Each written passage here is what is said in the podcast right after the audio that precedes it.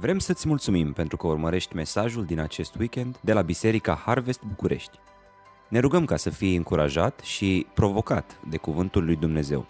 Poți afla mai multe despre noi pe www.harvestbucurești.ro Iată mesajul pastorului Adrian Rusnac.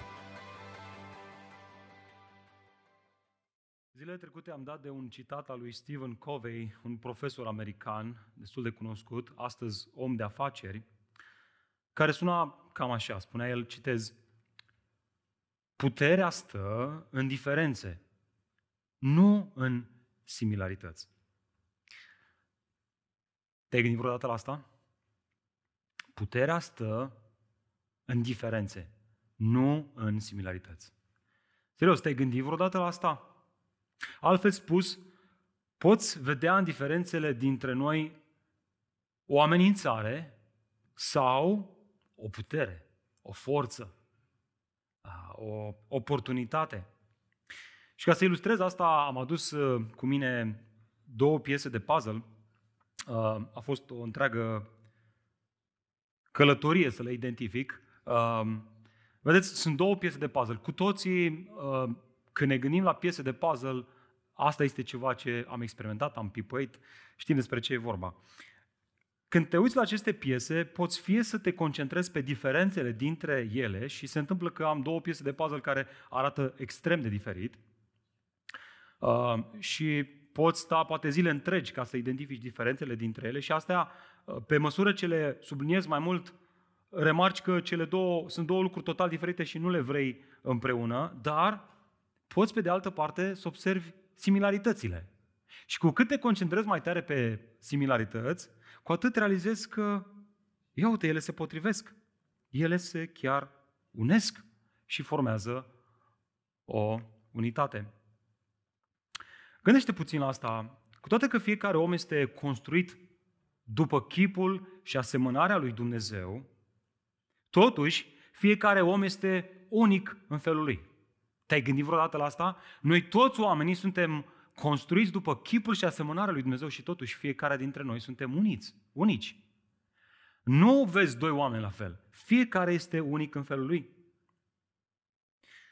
Nu primim toți aceleași temperamente. Nu primim toți aceleași talente sau daruri spirituale. Nu putem sluji toți în același fel. Nu putem avea toți același rol. Ori în timp ce cineva se uită la asta și afirmă, văd o problemă Văd o problemă în lipsa de omogenitate și uniformitate. Dumnezeu se uită și spune, îmi place ceea ce văd. Ceea ce văd eu este culoare, creativitate și chiar complementaritate. E bine, tocmai acesta este mesajul de astăzi. În oraș, uniți de diversitatea darurilor spirituale. Și de data asta orașul ne ajută, pentru că nu e așa, cele mai renumite orașe sunt uh, cele în care există um, o diversitate foarte mare. Vezi o diversitate de uh, etnii. Și mă gândesc acum la New York City sau la aceste orașe um, în care sunt atât de mulți oameni. Te uiți acolo și vezi toate rasele de pe fața pământului că cumva au reușit să-și dea mâinile și să aducă fiecare tot ce au mai bun ca să formeze împreună un oraș de care toată lumea a auzit și asta este, dragilor, asta este ceea ce trebuie să observăm, că diversitatea produce forță. Duminica trecută am văzut că darurile spirituale sunt oferite cu generozitate bisericii din două motive principale. Mai întâi pentru că manifestarea lor uh, este remarcată sau este făcută pentru gloria lui Hristos, că astfel cei care au parte de Duhul lui Dumnezeu, care sunt atinși sau care experimentează puterea lui Dumnezeu în inimile lor, să poată să declare domnia lui Iisus Hristos. Iar al doilea motiv, ca prin manifestarea darurilor spirituale, biserica să fie edificată, să fie construită, să fie zidită. E bine, acesta este momentul în care Apostolul Pavel, în timp ce scrie această epistolă, parcă îl și văd, lasă pentru o clipă penița jos și exclamă, văd o problemă aici. Când discutăm despre aceste daruri spirituale, despre care cei din Corint aveau așa mare nevoie să audă, văd o problemă. Care Pavel?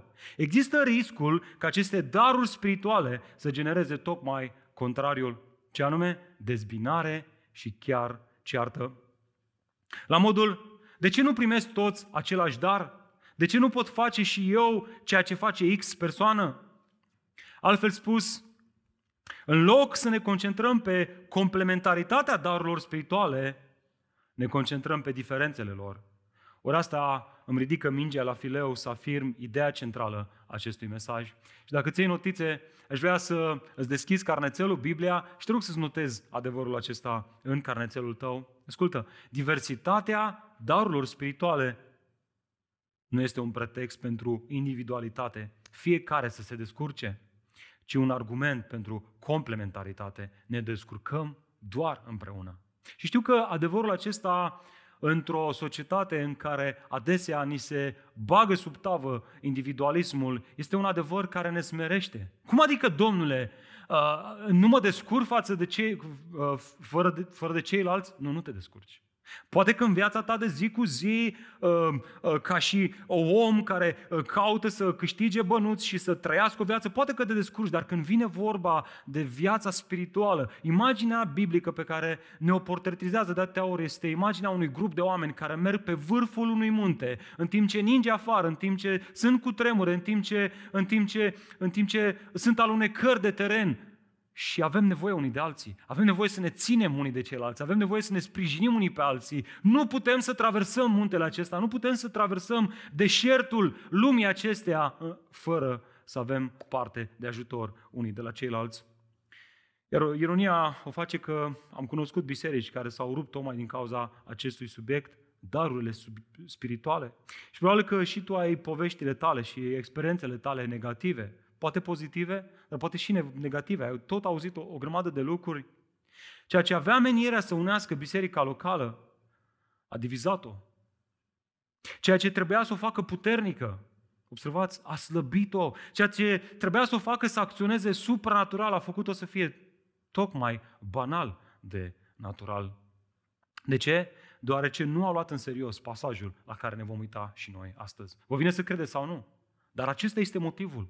Am sărit prin pasajele acestea din 1 Corinteni, am sărit 12, capitolul 12, nu știu, nu prea e relevant. Vreau ceva mai, mai, mai așa, mai, mai pe, pe profeție, mai pe daruri spirituale, mai pe, uh, mai pe vorbire în limbi. Ne-am dus la capitolul 14 și am ratat acest adevăr pe care Pavel îl articulează în acest capitol. Așa că te rog, deschideți Scriptura împreună cu mine și haideți să vedem ce spune Apostolul Pavel. Ce anume aduce forță, ce anume aduce putere bisericii locale prin manifestarea darurilor spirituale. Când anume se întâmplă asta? Și continuăm seria noastră de mesaje citind următorul paragraf din capitolul 12, de la versetul 12 Astăzi ne vom uita până la finalul capitolului, versetul 30, însă dați-mi voie să citesc doar câteva versete de introducere. Ascultați cuvântul lui Dumnezeu. Așa cum trupul este unul și are multe mădulare, iar toate mădularele trupului, deși multe sunt un trup, la fel este și cu Hristos. Noi toți am fost botezați într-un singur duh, într-un singur trup, fie iudei, fie greci, fie sclavi, fie oameni liberi. Și tuturor ne-a fost dat să bem dintr-un singur duh. Într-adevăr, Trupul nu este alcătuit numai dintr-un singur mădular, ci din mai multe. Dacă piciorul ar spune, pentru că nu sunt mână, nu aparțin trupului, nu este pentru aceasta din trup? Dacă urechea ar spune, pentru că nu sunt ochi, nu aparțin trupului, nu este pentru aceasta din trup? Dacă întreg trupul ar fi ochi, unde ar fi auzul? Dacă întreg trupul ar fi auz, unde ar fi mirosul? Dar de fapt, Dumnezeu a aranjat mădularele în trup pe fiecare dintre ele așa cum a vrut El. Dacă însă toate ar fi un singur mădular, unde ar fi trupul? Dar sunt multe mădulare și un singur trup. Până aici citim cuvântul Domnului. Haideți să ne rugăm.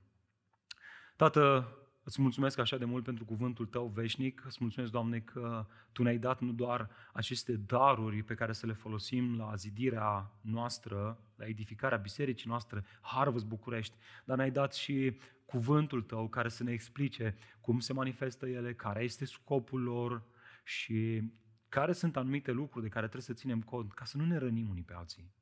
Doamne, iartă-ne că de prea multe ori când a fost vorba despre daruri spirituale, ne-am gândit la ce ne-ar plăcea nou, la ce am vrea noi să avem, la, la, la dorința de a ne șlefui darul nostru și mai puțin de a-l pune în practică, efectiv, de, a, de a-l oferi celorlalți din jur.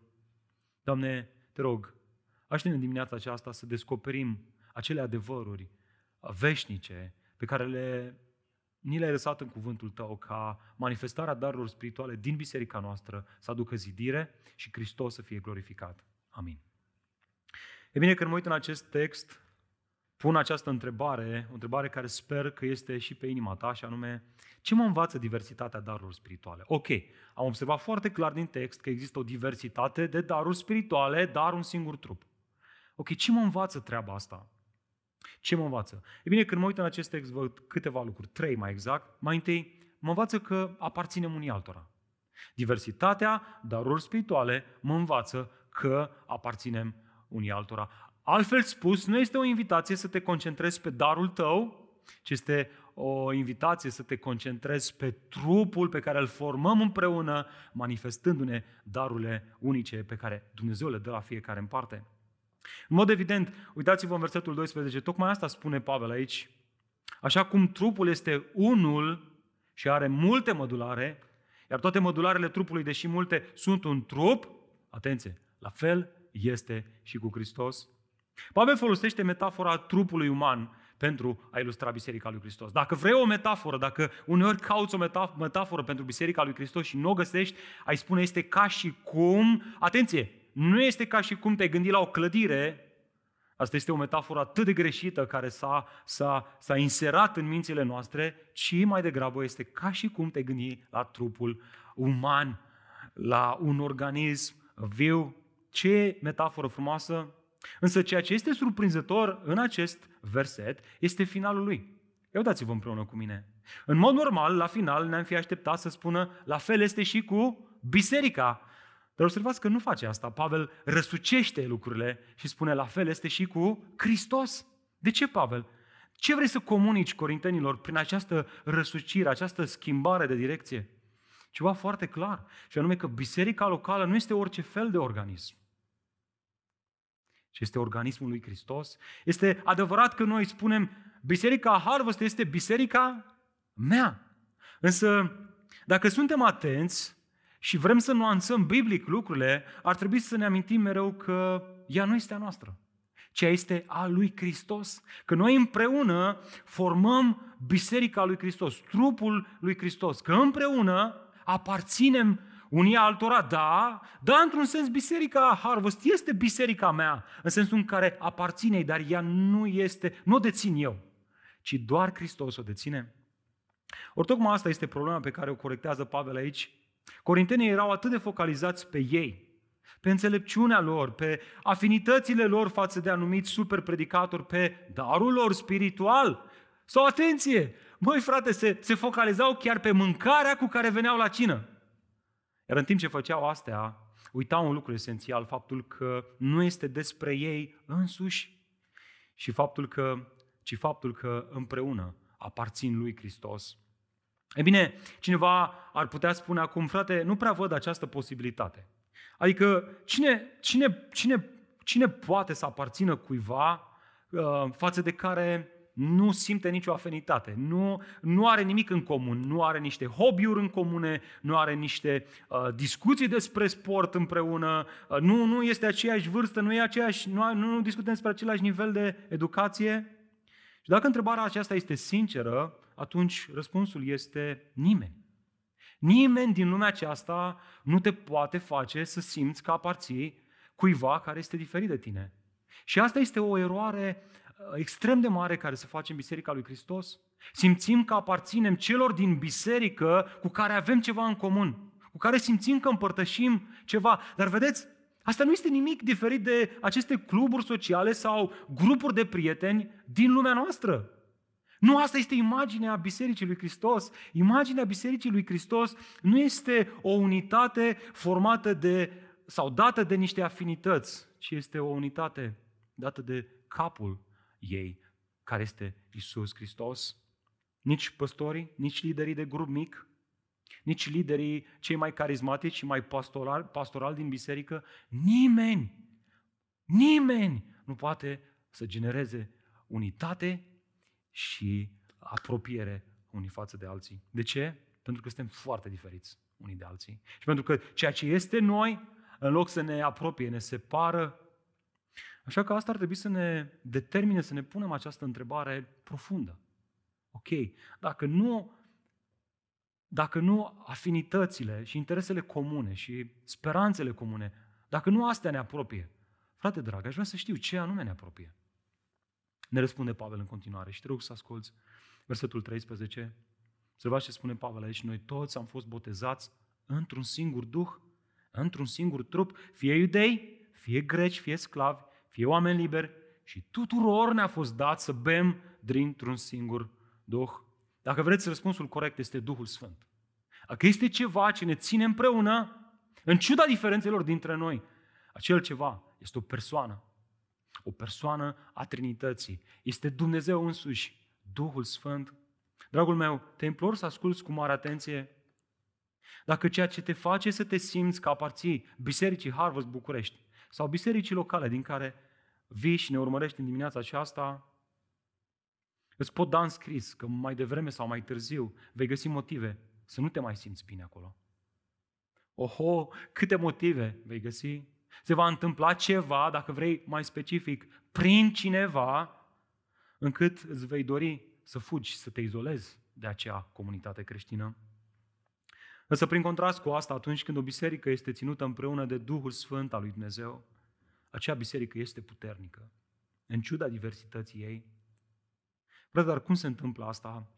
Păi, prin faptul că fiecare, ascultă, a fost botezat într-un singur Duh.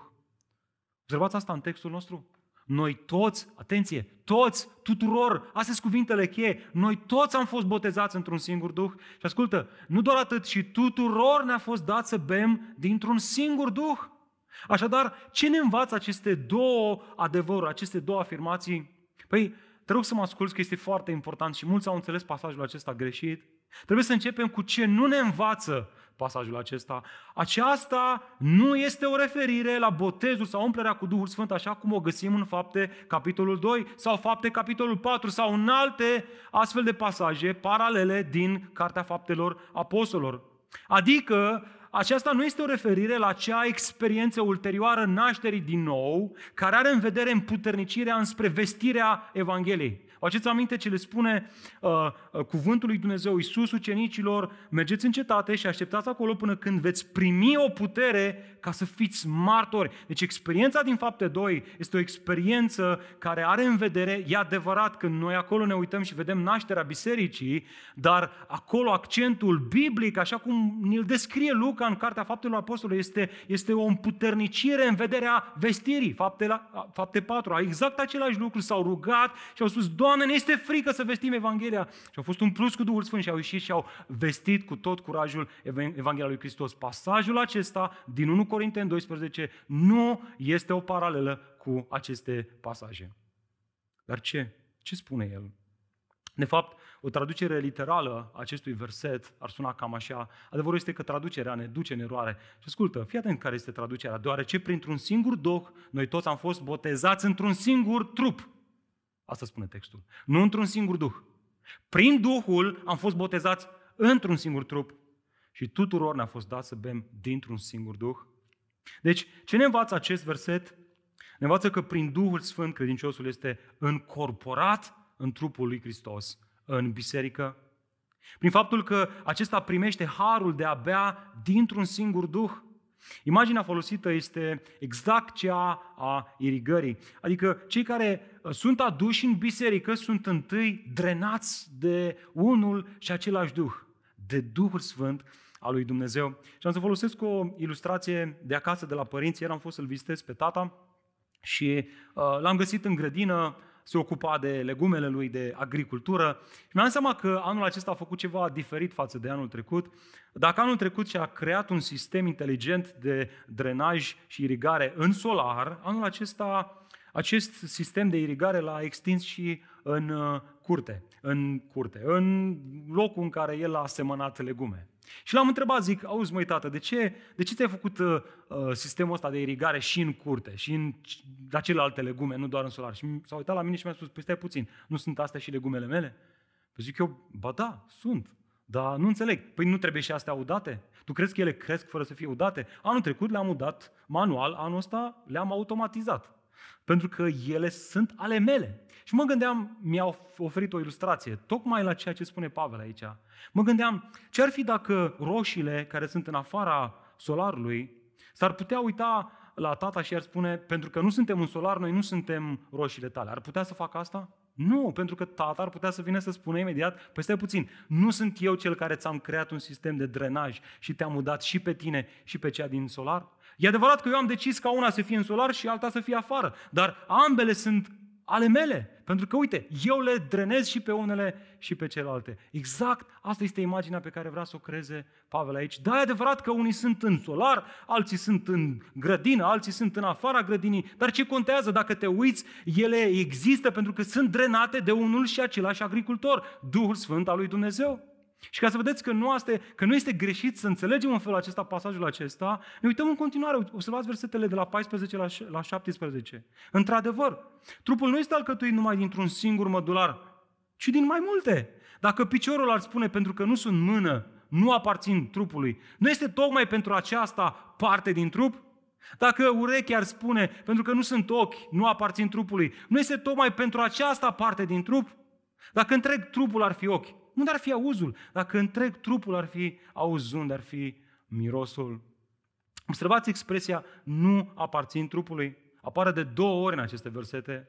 Asta ar trebui să ne comunice ceva, că lucrarea Duhului Sfânt regenerează credinciosul, ascultă, și asta este frumusețea, apoi nu lasă singur, ci îl încorporează într-o biserică locală.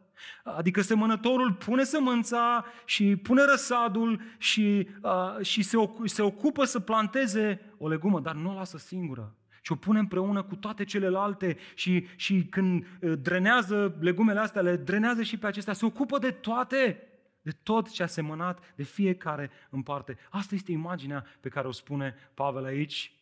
Dar de ce spune Pavel toate acestea? Simplu, pentru că unii din Corin făceau asta așa așa cum unii astăzi fac același lucru și anume ei spun, păi dacă nu sunt mână, atunci nu aparțin trupului. Altfel spus, condiția ca eu să aparțin bisericii locale este să fac ceea ce vreau eu. Dacă nu sunt X mădular, atunci nu sunt parte din, din trupul lui Hristos. Un motiv atât de prostesc, individualist, egoist și plin de mândrie, tocmai acest, acest tip de gândire îl, îl denunță Pavel aici. Știți cum? Spunând versetul 18, dar, contrast cu tot ce a spus înainte, dar, dar, cu toate că adesea noi oamenii ne gândim, băi, eu aș vrea să fiu parte din biserica X, dar doar cu condiția să fac Y lucru, e bine, Pavel vine și spune, dar, de fapt, Dumnezeu a aranjat mădularele în trup. Atenție, nu în trupul nostru, ci trupul lui Hristos, pe fiecare dintre ele, așa cum a vrut El. Observați cât de clar este Pavel aici. Componența trupului Hristos nu este una întâmplătoare sau accidentală, ci ea este gândită de Dumnezeu în detaliu și pe fiecare îl aranjează Dumnezeu așa cum vrea El. Care este lecția pentru noi, dacă ții notițe, asta? Unitatea bisericii nu este dată de faptul că fiecare face ce vrea, ci tocmai de faptul că fiecare acceptă să facă ceea ce hotărăște Duhul pentru el să facă. Da? Am spune noi, lasă-l mă să facă și pe el ce vrea, mă. Măi, vrea să facă asta, lasă-l mă să facă.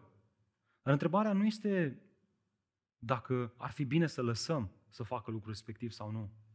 Ci întrebarea este, este ceea ce Duhul Sfânt al lui Dumnezeu l-a înzestrat și l-a chemat să facă? Dacă da, să o facă. Nici nu are nevoie de aprobarea noastră. Să o facă, să manifeste, să slujească. Dragilor, se apropie 1 iunie, nu? Ce facem noi părinții de 1 iunie? Oferim cadouri copiilor noștri. Și dacă încă copiii sunt la live cu noi, se vor bucura acum că vor auzi oficial că da, Doamne, vine un cadou de 1 iunie. Probabil, sperăm, nu știu. Ce ziceți? Vom da, dacă avem doi sau trei copii, la toți copiii același cadou? Vom da același dar la fiecare în parte? Luăm, avem trei băieți și două fete și le luăm la toți câte o păpușă. A? Merge? Nu merge. Ar jigni caracterul unic al copilului. Și vă întreb, se supără copilul când primește un cadou diferit și personalizat de fratele său? Nu se supără.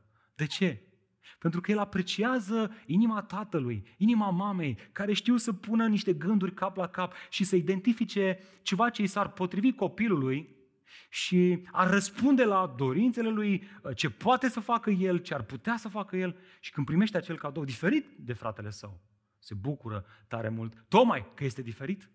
Tocmai de-aia se bucură că este diferit. Exact același lucru îl spune Pavel și celor din Roma. Așa cum într-un trup avem multe mădulare și nu toate au aceeași funcție, tot astfel și noi, Biserica lui Hristos, care suntem mulți, mulți, da, suntem o grămadă de credincioși, suntem un singur trup în Hristos, iar în mod individual ne suntem mădulare unii altora. Iată și câteva aplicații aici. Dragilor, observați, suntem diferiți și totuși una, având roluri diferite și totuși complementare. Cum se explică atunci că la testele de daruri spirituale ne uităm uh, după ceva mai măreț? Când, când iese testul de daruri spirituale, ne uităm așa în sus, băi, uite aici, niște daruri așa, le, le, le țintesc parcă. Apostol, aia, aia, să vedem cât la sută mi-a ieșit apostol. Profet, aia, aia zic, profet, învățător, aia, aș vrea. Dacă ne iese dar de slujire sau darul generozității, adică în loc de 10% să dai 20%, 30%, 50%, spunem, bă, sigur e greșit testul ăsta. Și a băgat cineva coada aici, nu e bun. Hai să-l facem din nou. Hai, altul, dă-mi altul. Dă-mi unul care să-mi iasă ce vreau eu. Dragilor, este adevărat că Scriptura plasează apostolia, profeția și învățătura, așa cum o vedea și noi astăzi, în topul listei de daruri spirituale. Dar te rog să mă asculți. Nu vrei să te așezi într-o postură în care Duhul Sfânt nu intenționează să te așeze. Dacă El nu te susține, dacă El nu te drenează să faci asta, te vei ofili, te vei usca și vei fi zdrobit de povara pe care ți-o asumi, exact ca un gândac, exact ca o furnică, nicio diferență. Și de ce? Pentru că orice dar ne este dat nu spre împlinirea poftelor noastre, ci spre slujirea altora. Și dacă nu este într-adevăr un dar spiritual dat de Dumnezeu, e ca și cum i-aș da lui Elias cadou o mătură și el ar încerca să cânte la ea ca și cum ar fi o chitară. El nu poate să spună că e o chitară, nu e o chitară, e o mătură. Ea n-a fost dată pentru a cânta, ci a fost dată pentru a mătura. Și mulți fac asta. Mulți iau darurile din partea lui Dumnezeu și le forțează să fie folosite în niște domenii de lucrări și de slujire care nu se potrivesc deloc cu ceea ce Duhul Sfânt al lui Dumnezeu a intenționat pentru ei. Așa că Pavel ne spune foarte clar, când vorbește despre sine, el era apostol al lui Hristos. Spune el așa de frumos, eu m-am obosit. Și fii atent, nu oricum. Și el zice, mai, mai mult decât oricare dintre ei. Și el zice, băi, Pavel, ești puțin cam mândru. Adică chiar, chiar te vezi tu pe tine că ai muncit mai mult decât Petru, Ioan, Iacov? Și el zice, stai un pic. Dar nu eu, ci Harul lui Dumnezeu care este în mine. Dragule, nu ai nevoie de un, de un test de daruri spirituale. Nu ai nevoie de asta. Când te drenează cu adevărat Duhul Sfânt, poți spune doar, iată-mă, trimite-mă. Vreau să fac voia ta. Și nici măcar nu poți spune da într-un mod în care să cauți aplauze. Pentru că tu știi bine că nu faci toate acelea prin puterile tale, ci Harul lui Dumnezeu lucrează toate acelea în tine și prin tine spre edificarea altora. Și auzi, așa este cu orice fel de dar spiritual în parte. Nu este o manifestare a temperamentului tău. Mă auzi? Darul spiritual nu este o manifestare a temperamentului tău. Spun că Dumnezeu nu poate să folosească temperamentul prin darurile spirituale. Nu spun asta. Și spun că cele două sunt două chestiuni distincte talentele și temperamentele sunt acele lucruri cu care mă nasc și care se manifestă într-un mod natural. Darurile spirituale sunt acele lucruri care se manifestă într-un mod supranatural.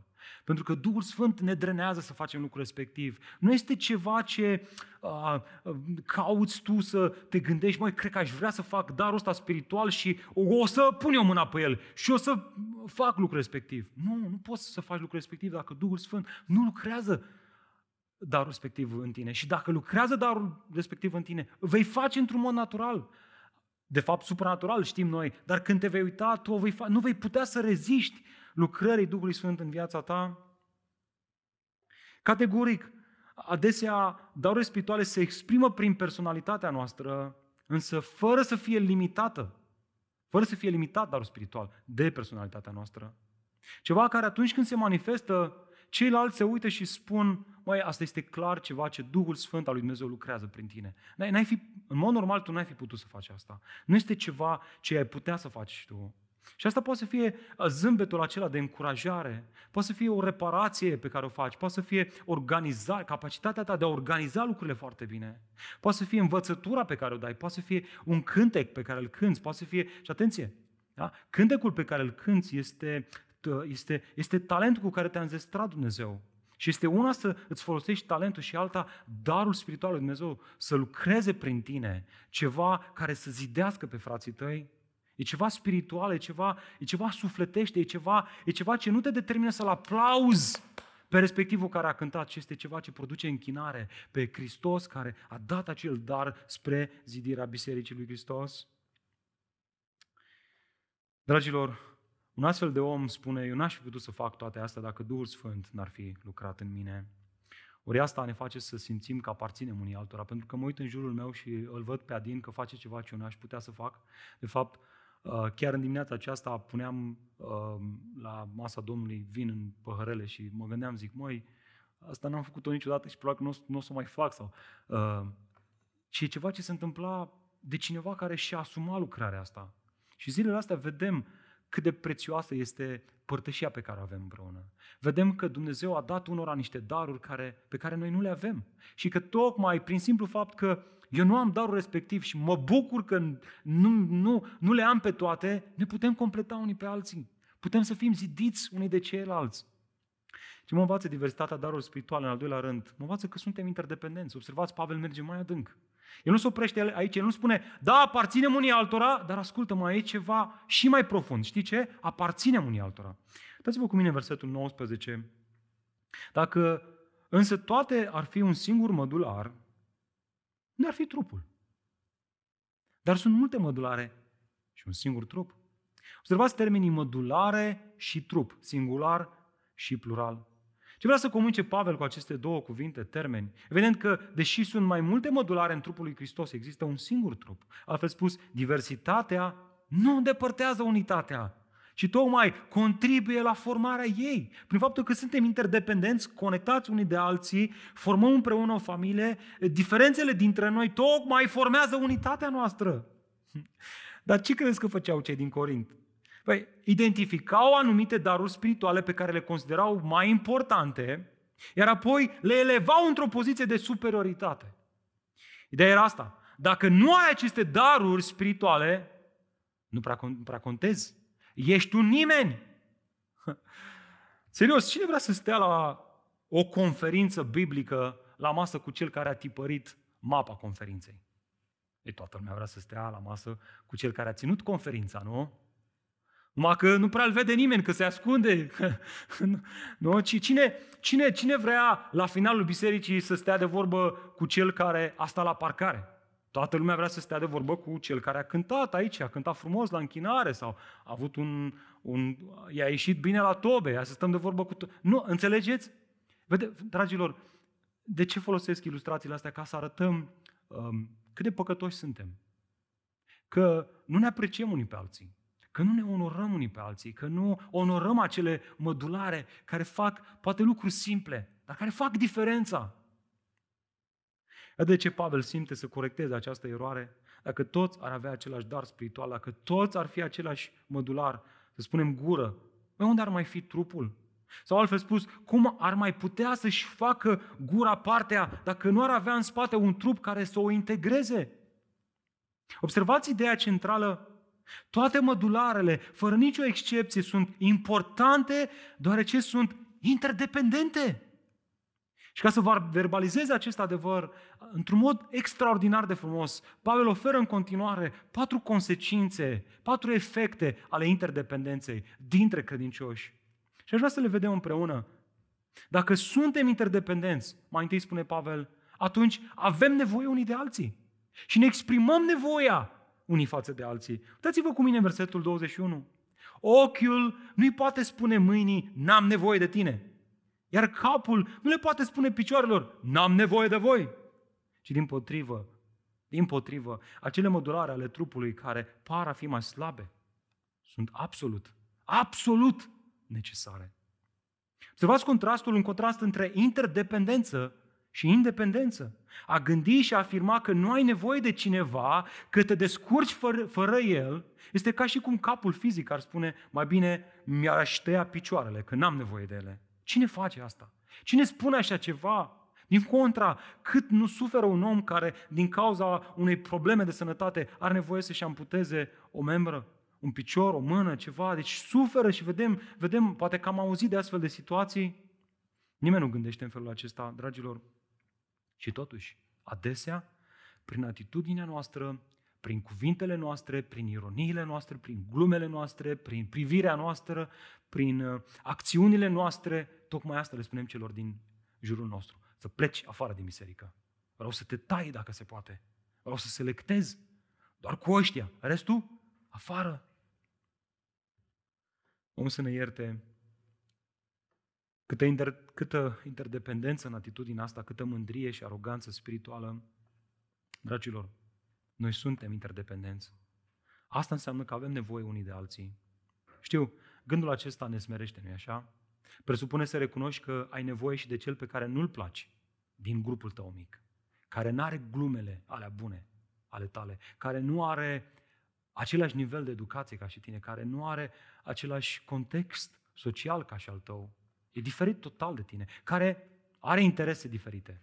Unul ar vrea să studieze doar Biblia, având o aplicare spre învățătură, altul ar vrea numai să cânte. Ăsta vrea numai să se roage. Și zici, bă, stai un pic, eu, eu să caut pe aia din biserică care le place să cânte și numai cu ea, frate, facem un grup. Și Pavel zice, pe unde mai e trupul lui Hristos atunci? Ce faci tu acolo nu e biserică. Biserica este o diversitate în care ți-ți place să te rogi, ok frate, hai să ne rugăm. Ți-ți place să cântăm, hai să cântăm. Ți-ți place să, să studiezi cuvântul, hai, condune într-un timp de studiu, hai să studiem împreună. Hai să ne completăm unii pe alții, hai să ne recunoaștem unii pe alții. Hai să ne apreciem, hai să ne onorăm unii pe alții. Observați, ăsta este primul efect. Și Pavel nu se oprește aici, merge și mai adânc. El spune, dacă suntem interdependenți, ba mai mult decât atât, oferim atenție specială unora. Unora din trupul lui Hristos, bineînțeles, unor mădulare. Versetul 23. Iar acele mădulare ale trupului, care ni se par mai puțin vrednice de cinste, ce facem? Le îmbrăcăm cu mai multă cinste. Și mădularele noastre mai puțin plăcute le tratăm cu mai mult respect. Pe când mădularele noastre cele mai atractive nu au nevoie de toate acestea. Cel mai probabil Pavel avea în minte aici un contrast între organele sexuale, acestea fiind cele pe care le îmbrăcăm cu multă cinste, și alte organe, precum, să zicem, palmele, care nu au nevoie de o atenție la fel de mare. Ideea lui însă este clară. Nu există spațiu de manevră pentru a denigra pe nimeni. Fiecare joacă rolul său propriu și fiecare este important, chiar dacă unii necesită o atenție și o protecție deosebită. Chiar dacă unii sunt mai sensibili. Da? Nu mai slab neapărat, dar mai sensibil. De fapt, mai sensibil nu înseamnă mai neimportant. Observați? Cinstea nu este oferită pe baza a cât face un mădular, cât de mult face, cât de prezent este, cât de mult slujește, ci pe tocmai altceva, pe baza rolului său în trupul lui Hristos, un rol unic. Și unul și altul fac după măsura credinței și harului care este oferit de Hristos. Apoi, dacă suntem interdependenți, iată un alt efect. Ne vom îngriji unii pe alții. Versetul 24 în continuare. Dar Dumnezeu așa a aranjat trupul, dând o mai mare onoare unui mădular inferior. De ce? De ce, Pavel? Ca să nu fie dezbinare între în trup. De ce? Ci mădularele, ca mădularele să aibă grijă unele de celelalte. Efectiv, Pavel răstoarnă modelul nostru clasic de gândire, tendințele noastre naturale, dacă în mod firește tindem să-i onorăm pe cei care sunt mai vizibili, Pavel spune să dăm o mai, mai mare onoare, mai mare atenție celor care nu sunt chiar atât de vizibili. De ce? Ca să nu fie dezbinare. Observați de unde vine dezbinarea. Când cei care sunt mai vizibili sunt scoși în evidență prea mult. Vorbim prea mult de păstori, de prezbiteri, de liderul de închinare, de liderul de grup mic și pierdem din vedere celelalte mădulare, care sunt extrem de importante, care au o funcție vitală în trupul lui Hristos și pe care nu le onorăm așa cum trebuie și nu le slujim așa cum trebuie. Altfel spus, inevitabil te speli de câteva ori pe zi, pe mâini, Însă pentru a te spăla în urechi trebuie să îți propui asta, trebuie să fii intenționat, pentru că nu-ți vine în mod natural să faci asta, nu tot te gândești tot timpul la, la ureche, nu, nu le vezi, efectiv, nu le vezi doar dacă te uiți în ureche, dar mâinile le vezi tot timpul, mai ales în zilele astea ne spălăm de nu știu câte ori pe zi.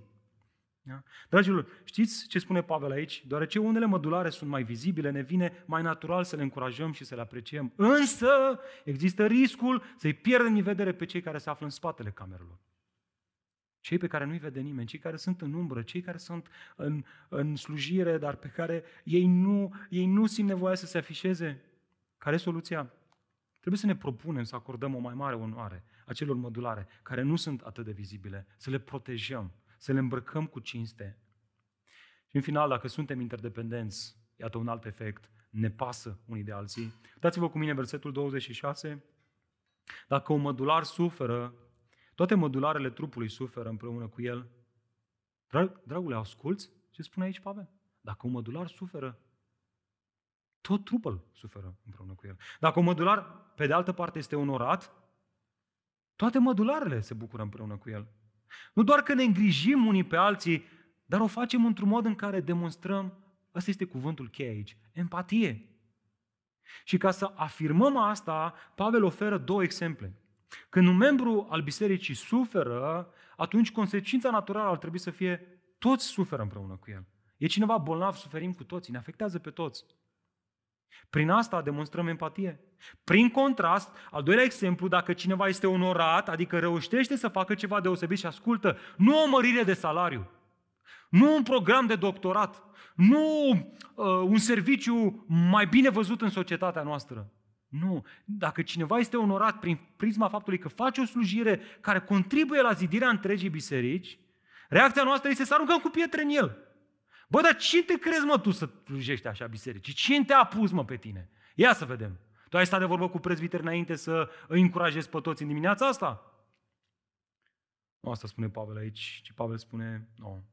Îl vezi pe cineva că este onorat prin slujirea pe care Duhul Sfânt o face prin el dă glorie lui Dumnezeu, slăvește-L pe Dumnezeu, nu pe El, dar dă-i glorie lui Dumnezeu, spune frate, îi mulțumesc lui Dumnezeu pentru tine, pentru modul în care Duhul Sfânt te folosește pe tine în slujirea Bisericii lui Hristos. De fapt, exact în același context în care Pavel vorbește în roman despre darurile spirituale, spune exact aceeași idee, interesant. Bucurați-vă cu cei ce se bucură și plângeți cu cei care plâng. Observați până unde merge interdependența în cadrul bisericii locale? Și am impresia, fraților, că vorbim de niște lucruri atât de adânci și atât de frumoase, dar adesea trec pe lângă noi ca niște unde ale, nu știu, date mobile, nici nu le vezi. Șt, au trecut pe lângă tine și nu le-ai văzut.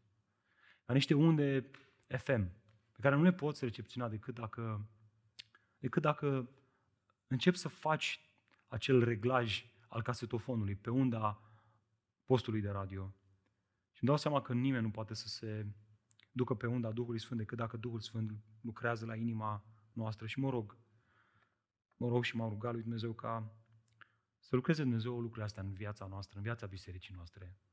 Am fi o biserică specială și nu spun că nu suntem, dar e loc de creștere.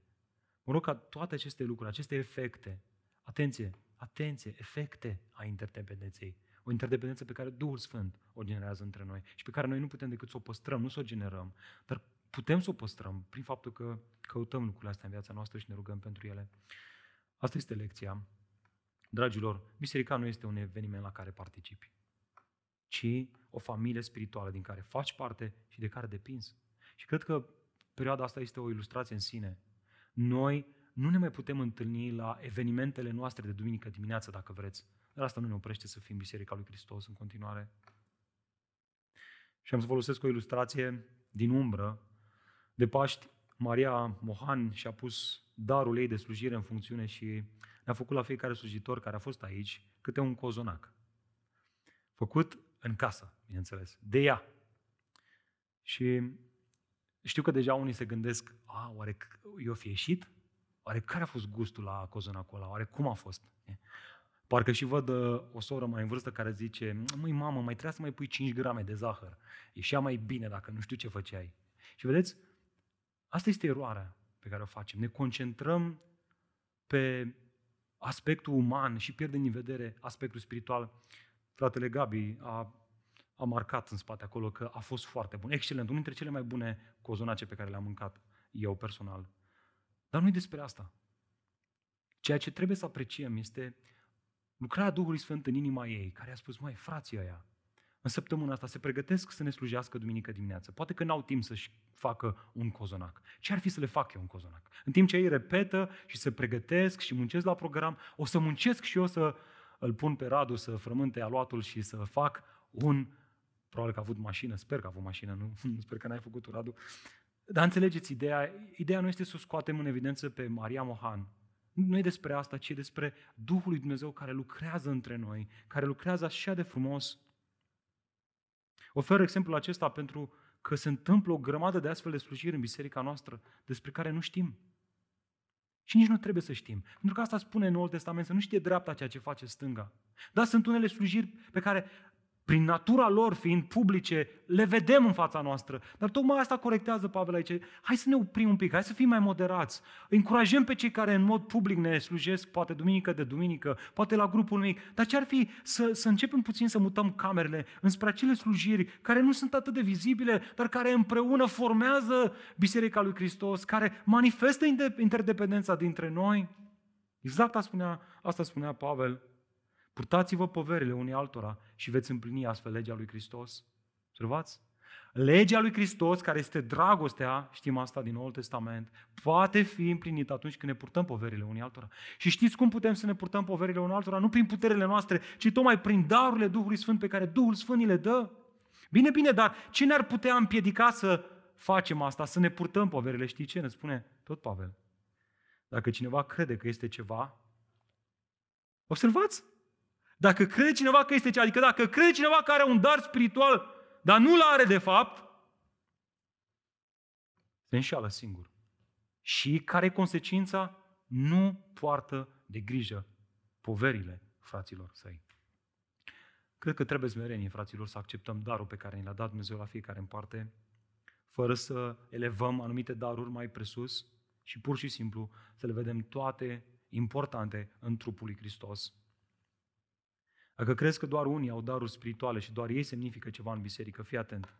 Este o mare minciună. O mare minciună pe care Pavel vrea să o corecteze și vrea să ne o corecteze în dimineața asta. În ochii lui Dumnezeu, fiecare este extrem de important. Nu te ascunde în spatele altora care au un dar pe care îl vezi tu mai presus decât al tău. Nu. Împreună, împreună slujim în Biserica lui Hristos. Și asta vine dintr-o dintr-o greșeală și o eroare teologică. Noi nu facem distinția între vechiul legământ și nou legământ. Spunem noi, păi da mă, dar asta este unsul Domnului. Iar eu, eu, na, eu așa, mai cu slujirile practice. Nu, în nou legământ toți sunt unși Domnului. Toți sunt unși Duhului Sfânt. Noi suntem o preoție. Suntem un neam, o preoție, un neam sfânt. Noi toți suntem preoți, noi toți facem o lucrare spirituală, adesea prin o chestie practică, dar ea este și vizează o lucrare spirituală. Prin contrast, dacă zici că ai un dar spiritual, însă nu simți pentru frații tăi, ci mereu cauți să-ți etalezi darul tău, vorbești despre darul tău, despre reușitele tale, victoriile tale, ce ai făcut tu, pe la ce biserici ai fost tu, câte slujiri ai făcut tu, câți te cunosc pe tine, câte nu știu ce alte lucruri ai făcut, mi-e tare frică că nu faci altceva decât să demonstrezi că nu ești condus de Duhul Sfânt și că te înșel singur. Și asta este frumusețea, dragilor, că Duhul Sfânt împuternicește și abilitează credincioșii ca asta să se întâmple. Nu este ceva ce inițiem noi, ci este ceea ce Duhul Sfânt inițiază noi. Noi doar răspundem. Noi doar, cum spune Pavel lui Timotei, înflăcărează darul care ți l-a fost. Noi doar înflăcărăm. Înflăcărăm. Nu este nici prin tărie, nici prin putere, ci prin Duhul lui Dumnezeu. Ne Dumnezeu să slujim mai mult prin Duhul lui Dumnezeu, atunci se formează această interdependență. E, și unii ar putea spune acum, frate, nu știu cum, uh, cum să zic mai bine, dar mă întreb, oare e nevoie și de mine? Da, văd niște oameni în biserică, fără de care biserica nu există. Dar oare e nevoie și de mine? E bine, tocmai cu asta continuă Pavel. Hai să vedem. Vers, versetul 27 la 30. Ce mă învață diversitatea daruri spirituale? Păi, în ultimul rând, că fiecare are un rol specific. Dați-vă cu mine versetul 27 și 28. Voi, spune Pavel, sunteți trupul lui Hristos și fiecare este un mădular al lui. Dumnezeu a desemnat în biserică mai întâi apostoli, în al doilea rând profeți, al treilea rând învățători, apoi pe cei care fac minuni, apoi pe cei care au daruri de vindecare, de ajutorare, de administrare și pe cei ce au darul feluritelor limbi. Vă rog să observați expresiile mai întâi, în al doilea rând, în al treilea rând și apoi de câteva ori expresia apoi. Altfel spus, ai putea spune că primele trei daruri spirituale, apostolii, profeții și învățătorii, fac parte dintr-o categorie mai specială, mai aparte, mai deosebită. Și nu este greșit să spui asta, deoarece Dumnezeu a folosit aceste daruri într-un mod unic, într-un mod special. Și ca să nu încarc de semnificație eu și gândurile mele, vreau să-l citesc pe Pavel în Efesen, ca să vedeți în ce fel privea el slujbele acestea. Spunea el, citez, așadar, acum nu mai sunteți străini sau de alt neam, ci sunteți cetățeni împreună cu sfinții și membrii ai casei lui Dumnezeu. Și acum ascultați, membrii ai casei lui Dumnezeu, fiind zidiți, având sub voi o temelie, pusă de apostoli și profeți. Piatra din capul unghiului, fiind Hristos Iisus. Observați? Profeții, apostolii și învățătorii sunt cei care așează temelia Evangheliei lui Hristos pe care biserica este zidită. Categoric, ei au o funcție specială în biserică. Dar atenție, accentul lui Pavel în aceste versete nu este să scoată în evidență că unii sunt mai, mai superior decât alții, ci să scoată în evidență funcțiile diferite. Ăștia, trei, au o funcție diferită de ceilalți. Vitală pentru Biserica lui Hristos, dar asta nu înseamnă că cealaltă, cealalt, cealaltă paletă de daruri spirituale uh, manifestă o, o, un rol specific uh, nu atât de important. Nu! Tocmai asta este teza în aceste versete, că toți sunt importanți. Că fiecare, acceptând rolul, darul și rolul pe care Dumnezeu i l-a dat, este important. Și ca să vedem lucrul acesta, haideți să le luăm și noi pe rând și să vedem în această listă 8 daruri și roluri specifice. Și haideți să începem cu darul de apostol. Adevărul este că ne-ar trebui câteva ore bune ca să discutăm toată tensiunea care se dă în jurul darului de apostol.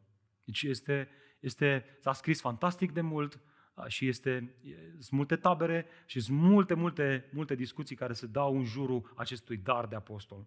Atât de râvnit în Biserica lui Hristos. Haideți să vedem lucrurile pe care le știm. În original, termenul înseamnă trimisul lui Dumnezeu.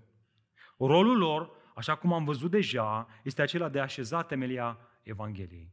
Ei sunt cei care au plantat biserici și au dat în învățătură, au explicat Evanghelia lui Hristos. Și întrebarea, nervul problemei când vorbim despre apostoli este asta. Doamne, mai sunt apostoli astăzi? Ha? Mai poate spune cineva, eu sunt apostol al lui Iisus Hristos?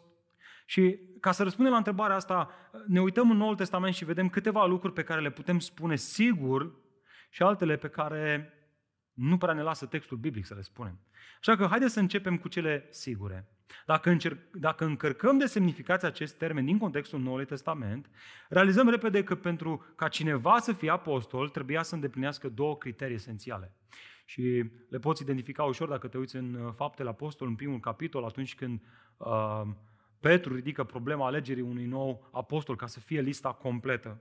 Și anume, să-L fi văzut pe Iisus Hristos înviat și doi, să fi fost chemat personal de Iisus Hristos.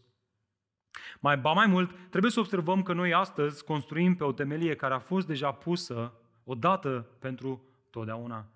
Și când vorbim de apostoli, îndemnul, imperativul cel mai frecvent, frecvent pe care îl găsim în, în Noul Testament, știți care este? Atenție la apostolii falși. Atenție la apostolii falși. Pe de altă parte, ceea ce nu putem, asta este ceea ce putem spune, sigur. Astea sunt adevărurile despre apostoli. Pe de altă parte, ceea ce nu putem spune sigur este că Biblia nu vorbește, Noul Testament nu vorbește dacă a încetat darul de apostol sau nu. Nu spune asta. Și atunci n-ar trebui să o spunem nici noi.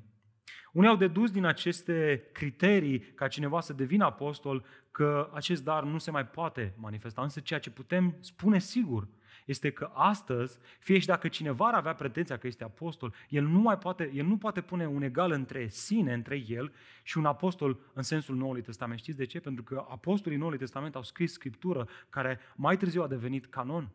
Și canonul s-a închis. Uh, ba chiar Pavel însuși spune, dacă un înger din cer sau eu însumi aș veni și v-aș predica o altă evanghelie să fie blestemat. Da? Deci cineva care are pretenția că aduce revelație nouă este un mincinos. Este un apostol mincinos și trebuie să te ferești de el. Iată un alt dar, darul de profeție. Despre acest dar vom vorbi pe larg în următoarele două capitole, însă acum merită afirma faptul că darul de profet în Noul Testament nu trebuie confundat cu slujba de proroc în Vechiul Testament. Da? În contextul bisericii, profetul face ce spune Pavel în capitolul 14 cu 3, vom ajunge la asta. Dar cel ce, și vedeți, noi ne, ne gândim la profet, a, atunci la profet să spună ceva din viitor, nu? Dar și ce spune Pavel despre profeție? În 14 cu 3? O să ajungem acolo. Doar menționez. Dar cel ce profețește, ce face? Le vorbește oamenilor pentru zidire, încurajare și mângâiere. Ăsta este rolul profetului. și atât am să spun și eu acum. Mai apoi avem darul de învățător. Evident, acesta este mai simplu de explicat, deoarece avem în spate termenul grecesc didascalos, evident, avem și noi termenul dascăl și știm exact la ce se referă. Cineva care efectiv ia o învățătură și o ia ușor, așa ușor și o explică și o predă altora. Apoi avem un grup de două daruri la care ne-am uitat deja în pasajul de duminica trecută, dar de a face minuni și darul de vindecare, nu mai spune nimic aici. Apoi avem dar de ajutorare, care se remarcă simplu și foarte practic. Cineva care are mereu inimă să ajute pe ceilalți în toate privințele posibile. Sunt niște oameni extraordinari. Apoi avem dar de administrare. Acest dar de administrare uh, folosește în original un termen care era folosit pentru a descrie administratorul, administratorul unei corăbii care ieșea des pe mare și naviga. Altfel spus, aceștia sunt acei oameni care au abilitatea de a se implica în aspectul organizațional al, al unei biserici, direcția ei administrativă, un dar pe care adesea îl întâlnești la diaconii. Da? Acei lideri ai bisericii care sunt lideri, da? diaconii sunt lideri ai bisericii, importanți, fundamental, care se ocupă de nevoile administrative ale bisericii. Și asta îmi ridică mingea la fileu să spun că tocmai săptămâna trecută am lansat procesul de identificare, echipare și numire de diaconi în biserica noastră în urma propunerilor, propunerilor pe care voi ca și biserică le-ați făcut. Au fost, uh, dacă nu mă înșel, 9 propuneri. Um, aceste propuneri au ajuns la cei care au fost propuși de către biserică și au răspuns 8 din ei cu care ne-am am început să ne întâlnim și rugați-vă pentru asta. Rugați-vă ca Dumnezeu să ridice o echipă de diaconi uh, strâns legată care să fie preocupată de aspectele de ajutorare și administrare în biserica noastră. Și apoi închide Pavel aici cu darul vorbirii în limbi, despre care nu o să spunem nimic astăzi, din simplu motiv pentru că Pavel nu are intenția să-l descrie, o va face în capitolul 14, însă Pavel aici nu urmărește, și trebuie să spunem asta foarte clar, să ofere o listă completă de daruri spirituale și nici să explice pe larg ce înseamnă fiecare. El are un alt scop, un scop pe care nu avem voie să-l ratăm.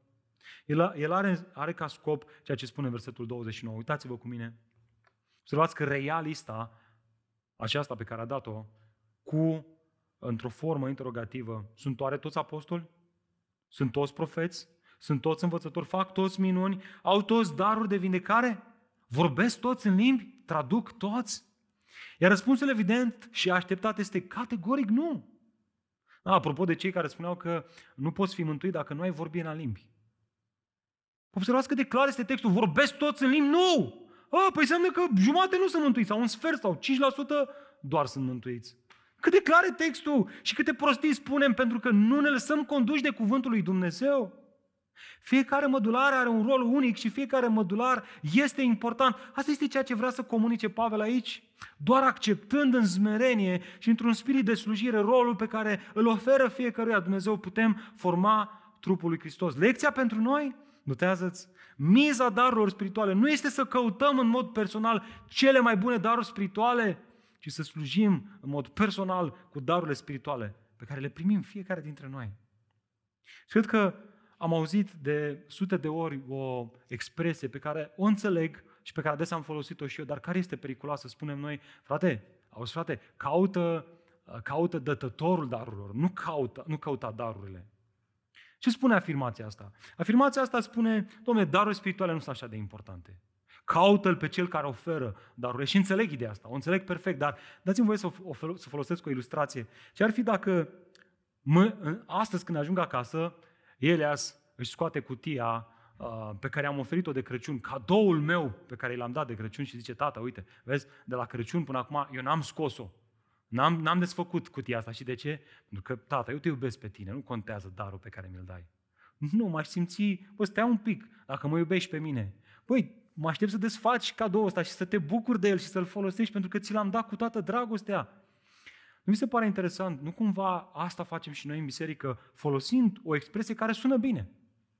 Dumnezeu ne dă daruri spirituale ca să desfacem cutiile, să identificăm darul din ele și auzi, nu ca să le folosim spre uh, binele nostru sau spre satisfacția noastră personală, ci înspre ai sluji pe alții. De asta, duminica trecută, am văzut că sunt cele mai inconfortabile daruri care ne pot fi date în lumea aceasta. A spus-o Petru atât de frumos. Fiți atenți ce spune Petru. Dacă cineva vorbește, pa, Petru, cu abordarea lui pragmatică, el zice, băi, știi ce, n-am să intru în, în lista darurilor spirituale pentru că s-ar putea să ratez sigur ceva. Așa că plasez darurile spirituale în două mari categorii. Dom'le, dacă cineva vorbește, să vorbească. dacă a primit cineva o cutie cu darul vorbirii, bagă, frate, vorbește.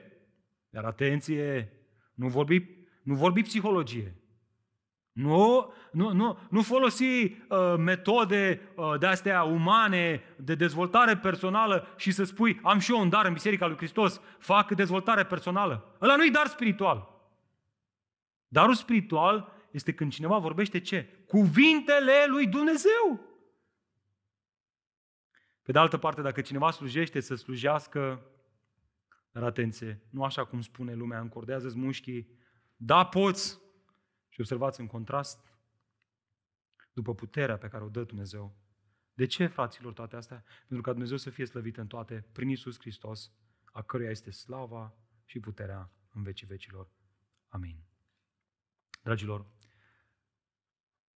e așa de minunat că Dumnezeu ne cheamă să slujim pe El și biserica Lui, dar nu ne lasă singuri. De fapt, ne-a și spus-o atât de clar în Matei 28, mergeți și faceți ucenici din toate neamurile, dar hei, eu nu o să vă las singur. Eu o să fiu cu voi până la sfârșitul veacului. Cum? Cum, Iisuse? Cum vei face asta? Păi l-a spus-o deja ucenicilor câteva capitole înainte. Le-a spus, vine vremea când uh, eu trebuie să plec. Iar reacția lor n-a fost chiar potrivită. La modul, cum, dă, dă ne lași? Dar ne lași singuri. Dar cum, cum o să fie? Dar cum o să ne descurcăm? Hei, hei, calmați-vă, nu vă las singur. Îl trimit pe Mângâietorul, îl trimit pe Duhul adevărului. El va veni, El vă va învăța în toate lucrurile, El vă, El vă va călăuzi. Și ascultați, El o să vă dea darurile spirituale prin care puteți să-i slujiți pe alții în biserică. Așa că, dragul meu, ce ar fi să te duci la debara, să cauți cutia pe care ai primit-o de la Dumnezeu, cu acel dar spiritual, Poate că ai fost rănit în biserică, poate că ai vrut să slujești și n-ai fost lăsat. Um, nu știu, nu știu prin ce ai trecut. Deci vreau să spun în dimineața aceasta că ne bazăm pe tine. Eu, Adi Ruznat, mă bazez pe tine. Și mulțumesc Domnului că fără tine um, sufăr. Um, și sunt așa de zidit când îți folosești darul. Așa că, dragul meu, ia-ți cutia și începe să te rogi ca Dumnezeu să îți dea harul să-L înflăcărezi. Nu aștepta 15 iulie, 20 iulie, când o fi, când ne vom vedea împreună. Haideți, mă, fraților, să ne slujim unii pe alții cu darurile pe care le-a dat Dumnezeu. Haideți să punem, dacă Duhul Domnului spune, fă slujirea asta, fă-o. Dacă Duhul Domnului spune, spune asta, spune. Dacă Duhul Domnului spune, declară asta peste fratele tău, este într-o perioadă în care Credința lui este, um, este, este tremură. Du-te și încurajează Dacă, dacă îl vezi pe cineva în boală și, și Duhul Domnului spune constant pe inimă, roagă-te pentru vindecare, roagă. Du-te, frate, și roagă-te pentru vindecare. Și de ce toate astea, interesant, în textul nostru apare de două ori? Pentru că noi suntem trupul lui Hristos. Noi suntem trupul lui Hristos. În mod ultim, nu e despre daruri spirituale, ci este ele ne amintesc, slujirea lor ne amintesc că suntem modulare unii altora și că împreună formăm trupul lui Hristos. Tată, am vrea dimineața aceasta să cântăm despre jertfa Ta. Mulțumim, Doamne, pentru că ai trudit așa de mult pentru păcatele noastre ca să putem fi una. Mulțumim, Doamne, că prin uh, moartea Ta pe cruce ai uh, stins vina noastră. Și ne-ai deschis o ușă nouă uh, prin care mergem în locul cel mai sfânt, mergem în prezența Tatălui fără să ne fie frică, ci din contra, prin contrast, având curaj, având îndrăzneală să, să ne numim copiii tăi, să strigăm Aba, adică Tată, Tăticule, și să ne amintim că suntem modulare unii altora. Tată, te rog să-ți manifesti darurile tale spirituale date bisericii Harvest București, într-un mod în care Hristos să fie glorificat, într-un mod în care să ne simțim parte unii altora, să ne simțim că suntem interdependenți și că fiecare are rolul lui și împreună să formăm o unitate indivizibilă care nu poate fi ruptă, nu poate fi dărâmată. Și mulțumim, Doamne, că Isus Hristos este ceea ce ne protejează.